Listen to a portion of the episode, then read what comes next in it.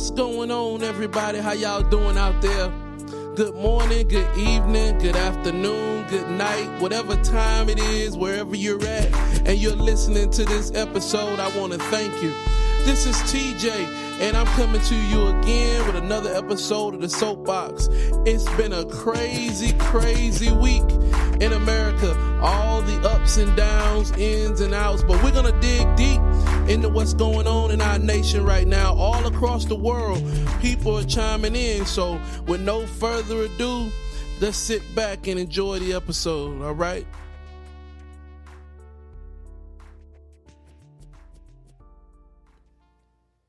All right, so listen, you would have to be a blind fool to not see everything that's going on in the world right now dealing with the racial injustices that black Americans have had to deal with for as long as we've been in the country.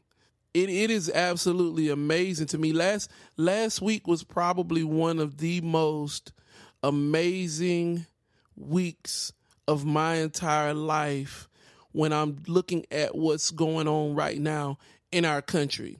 My episode last week, I made some shout outs. I, I, I made some calls. You know, I, I called out some names. You know, I wanted I wanted to hear from white America, from the church, uh, from black people who have been sitting on the sidelines. I've I've wanted to to hear uh, from many different groups, and also I wanted to to kind of bring out some of the issues with the riots and and why we are uh, destroying property and and different things like that, the violence and everything. And you know what is absolutely amazing is that this week all of those calls were answered.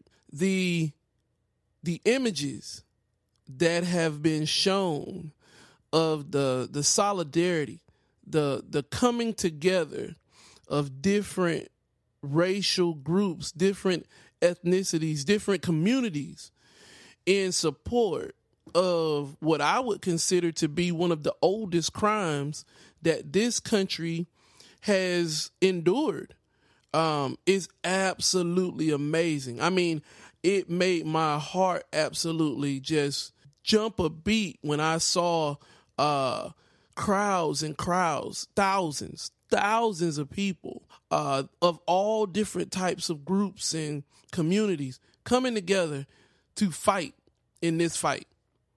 Um, there's been all kinds of ups and downs this week. I mean the the the situation with uh, Drew Brees and the NFL and how the players made a call out to the NFL for them to take a stance.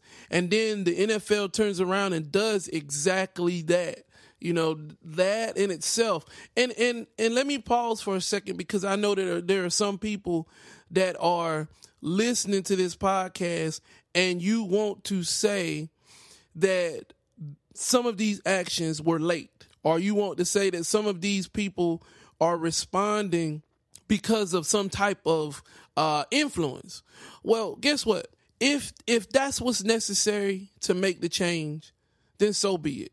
You know, um, I understand the situation with Drew Brees and the statement that he made as far as respecting the flag, and then I understand that he had communications with his people with his teammates and with other African Americans in this country, and he changed his position. Ladies and gentlemen, if you can't accept change, then there is absolutely no need for us to even walk down this road. All right? Let's get over that hump first. You have to be able to accept that a man or a woman is willing to concede, I was wrong. I made a mistake in how I viewed things, and therefore I am willing to change. You have to be able to allow people to change because nobody's perfect. And this is an evil that's been around for a long time. So there are a lot of people out there right now that that are having to be woken up. All right? So that means you have to be a part of that process of waking them up. But once they wake up, we can't beat them up because they have joined the fight. We can't hold over their heads the things that they did prior to them being awake. People make mistakes. People see things wrong. That's why I'm not against what the NFL did. I've heard all kinds of different criticism, but my thing is this the players reached out and they told the NFL exactly what they wanted. And the NFL turned around and they did exactly that. They took the stands. Now you might say, "Oh well, that's uh, one person speaking for a group of white owners." And understand, I'm not totally against what you're saying, but however, we have to take some steps forward. All right.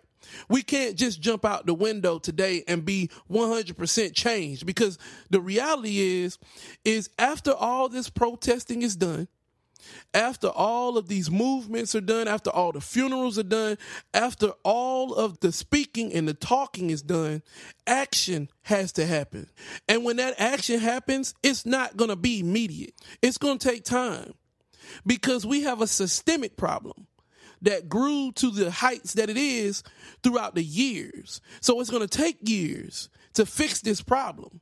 It's going to take years and time to get us to where we need to be as far as on equal footing and equal grounding in the minds of people because we're not fighting money. We're not fighting a physical fight. We are fighting an ideal. We're fighting a mentality that has been bred and festered and cultivated throughout years. That's what our fight is up against. So tomorrow and the next day and the next day, we're going to have protest. It is already apparent that the people that have decided to fight this fight this time, they're not backing down. They're going to keep pushing and steamrolling until this country decides to right the wrongs that it has basically ignored for hundreds of years. But see, that's really what brings me to the meat of the conversation today. Because in the last, I don't know, few days, I've had all types of people come to me and say to me, well, well, TJ, I understand the problem. I understand the situation. But what can we do? What can we do to fix this? You know, you're saying that the country has done African Americans an injustice for years. You're saying that you have been put on unequal footing for years. So, what can we do now to fix the problem? Because it's hundreds of years old, dating all the way back to when your people were dragged out of their country and brought to this one. What can we do? Well, I have a gift for everybody who is asking that question today. I've got the roadmap to that success. But there's a couple things that we have to understand before we can even get to the solution. And that is is we've got to understand, we've got to get to a point where we are are real about the reason why we're even where we are. You see, the biggest problem in society right now is not overt, in your face, blatant racism. The problem is systemic racism and people's ability to allow it to exist. There are some very, very dangerous personalities in the world, fueled by hate, fueled by anger, fueled by frustration. But there are personalities that exist in the world that are far more dangerous than anybody who is standing in front of you ready to rip your head off. There are two demons that we fight against, and we have to destroy these two demons immediately to fix the problem. One of them is called willful ignorance, and the other one is called deliberate indifference. Now, understand, I made it clear last week, and I stand by my statement. I do not believe that all white people are racist. I can't. I have white people that are a huge part of my life, and I know for a fact that they love me and they adore me just like any black person that knows me. But see, the problem with systemic racism, the problem with the two demons that I just brought up to you, is that they don't show themselves right in your face. They exist in the subconscious area of how we live our lives each and every day. So before I can talk about each one of these demons, I've got to give you the definition of each one. So when we talk about willful ignorance, the dictionary definition of willful ignorance is a decision in bad faith to avoid becoming informed about so as to avoid having to make undesirable decisions that such information might prompt an individual to make. So understand what that means. That means that what you're doing is you're making a decision that you know is wrong because you don't want to be informed. You don't want to know because knowing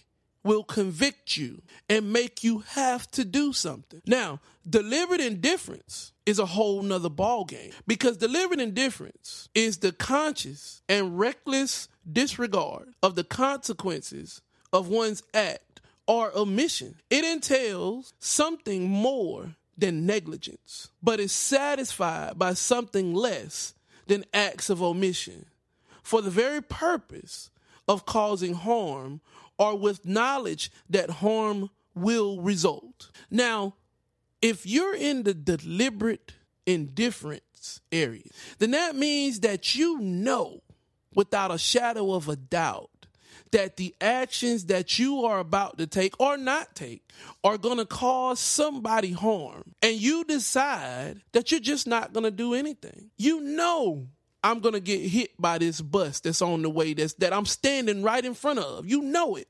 It's imminent. But instead of you moving me, instead of you warning me, you just let me get hit. That is the crime that we are fighting against. You see, there's a lot of people that are out there right now, and they're saying little things like, well, there has to be two sides of a story or let's review the facts. I even saw somewhere where there was a post about George Floyd having the coronavirus or being intoxicated. What does that have to do with anything? Why does any of that even matter in this scenario? This man was murdered in front of our faces. And we have a group of people that are attempting to discredit his character. For what? What is that going to change? It wouldn't have mattered at all if he was high, if he had coronavirus, if he had all kinds of diseases that would have caused him to have negative effects from being physically handled. No person alive can endure nine minutes of a man kneeling on their neck. We talked about this last week. That's positional asphyxiation. It's real, it exists. We've been teaching it forever. But then we also have a group of people who are saying things like if he was a white guy, it would have never made the news. Just the fact that you can say if it was a white guy is a privilege because black people don't say if, we say when. When is the next black guy to get shot? When it's the next black female to get beat? When is the next black guy to get taken out of his home in front of his children? We don't say if. It's not a possibility with us. It's a reality. And you can you can butter it up any kind of way you want. But the truth of the matter is, we don't have to guess if we're going to be a target. All we have to do is wait, and it happens. So I ask you in reality, how could he have done anything whatsoever that would have resulted in a death sentence? We've got prisoners right now who are still alive, who have not only sold drugs, but done drugs themselves. We've got murderers and rapists in our country's prisons at this very moment who have done horrendous things and are still breathing. So there is no justification for anybody attempting to discredit this man's character just so you can justify his death. That makes no sense, but it only happens to black people. But see, there's a reason why this happened. See, the problem is you know this. The world knows this. I know it. My family knows it. You know it. Your family knows it. But see, people don't want to approach it because it attacks their ego. See, when you hear things like this about these injustices, then what happens is, is it starts to fester and eat at the soul of the individual who is a part of the community that appears to be the predator. Well, let me do you a favor, and I want to make sure this is clear. To those of you that are out there that are listening to this podcast that are a part of the white community, we are not holding you responsible for the evil that your predecessors have done. You didn't bring us over here on any boats. You didn't whoop us. You didn't hang us.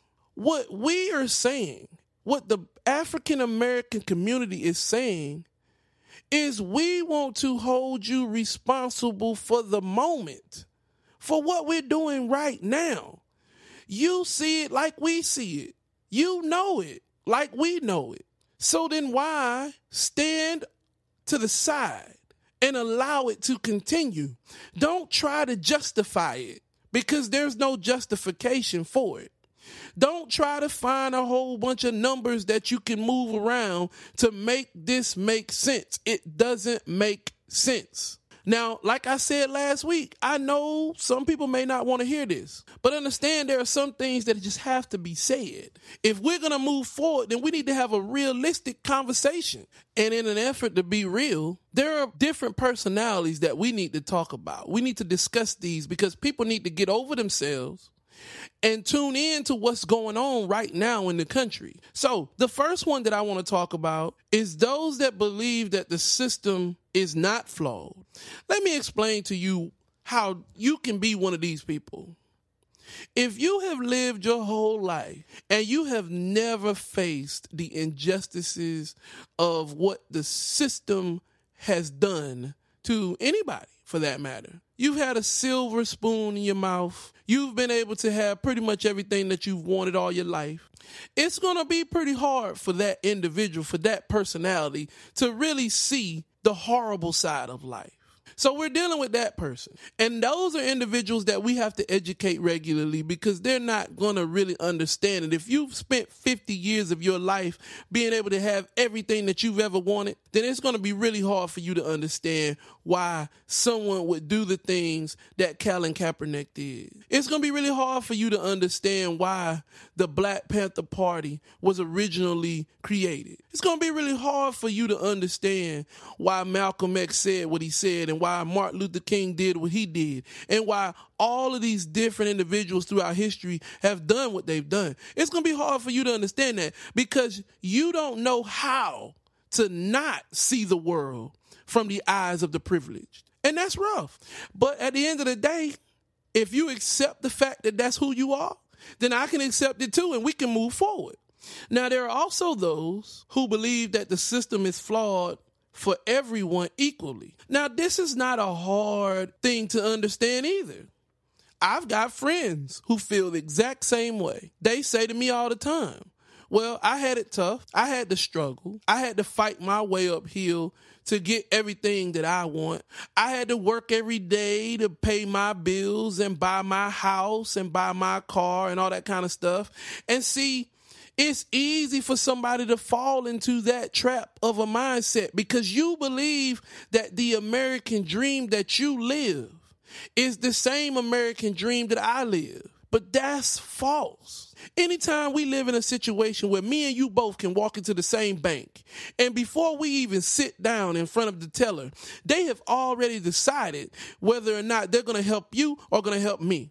When we can walk into a grocery store and I can be presumed to be a worker and you can be presumed to be a customer. We're already on uneven ground. When our children can't go to the same schools because my child can't afford to live in your district, which means that the teachers that my children have to deal with are less equipped to train them to be better citizens while your children get to experience the greatness of education from individuals who have been trained to give them a particular level of understanding. When that is in unequal grounds, then we're not fair. Your American dream that you live on a regular basis is not mine. I don't get to deal with people the same way you do. I don't get the same benefit of the doubt that you do. And this has nothing to do with anybody dying yet.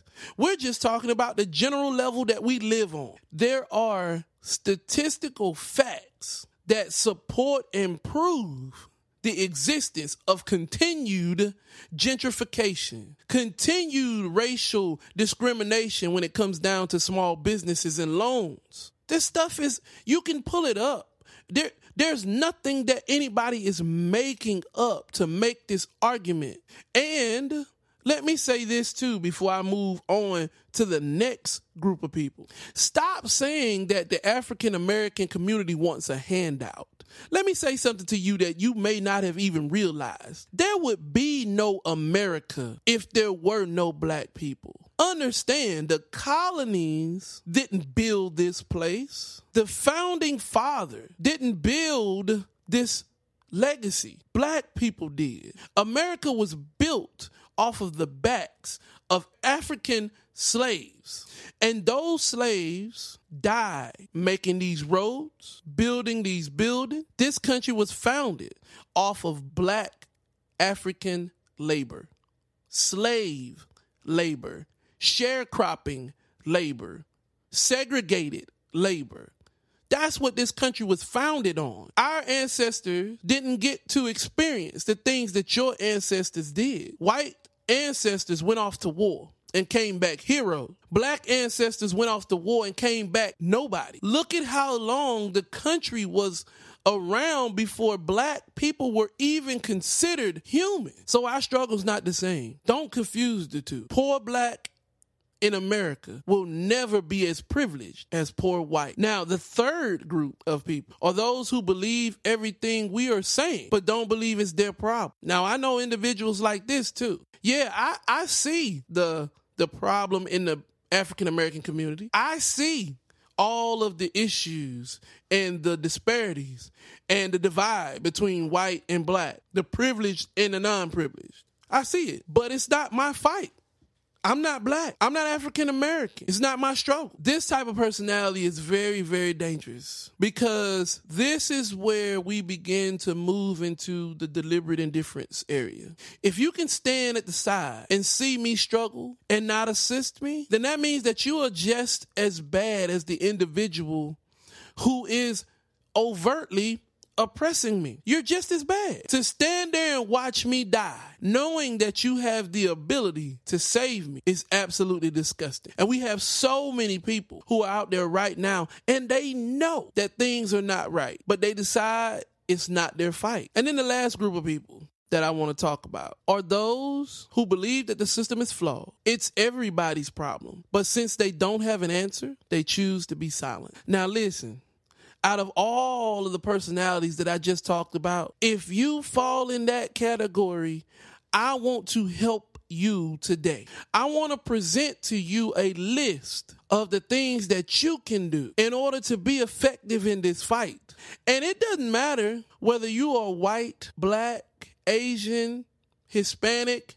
There are millions of people out there right now that don't know what to do. You don't know which way to turn. You don't know how to help fix this problem. Well, I'm going to tell you how. It starts with the first thing, the first button on our list is listen. Listen to us. Listen to when we tell you our problems. Stop trying to jump in the middle of our conversation and give rationales for why things happen. Stop trying to give us statistical numbers of why we are our own problem. Try to listen to us. Let us explain to you what's going on. Let us explain to you what you see is not the reality that we see. One of the greatest things that was ever told to me to do as an individual was to understand before attempting to be understood. That's what we need right now. Look at this situation Look at the actions that are being taken worldwide. We have other countries that are doing million man protests in support of racial equality in our country. If that doesn't say anything to you, then I don't know what will. But we need you to listen. Listen to us. Listen to the people that are talking. Listen to these young people that are crying out. Listen to the males that are telling you they're tired of being beat. They're tired of being placed in prison. Listen to the women that are tired of being ostracized, tired of being stereotyped. Listen. People don't tell you something for over 400 years if it's not true. But then after you listen, you need to do the second thing. Number two, you need to support the cause. I don't care if you spent 30, 40, 50 years as one of the worst racist individuals in this country. Understand, we have a story in Christianity about a man named Saul who spent his entire career crucified, absolutely being a pure menace to the church, to Christians everywhere. And one day, Saul was shown the light, changed his name to Paul, and basically wrote two thirds of the entire New Testament. But prior to that transformation, he was a menace. So I don't care where you stand. I just know where I want you to stand.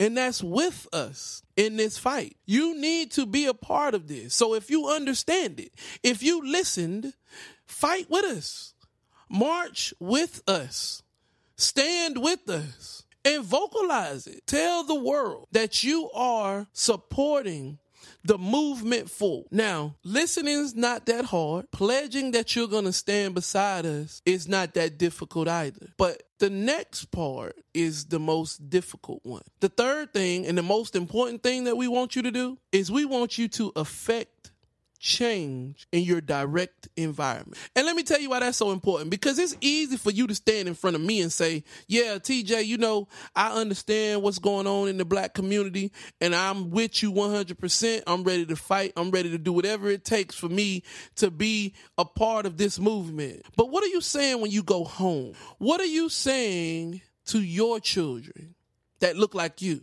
What are you saying at the cookout?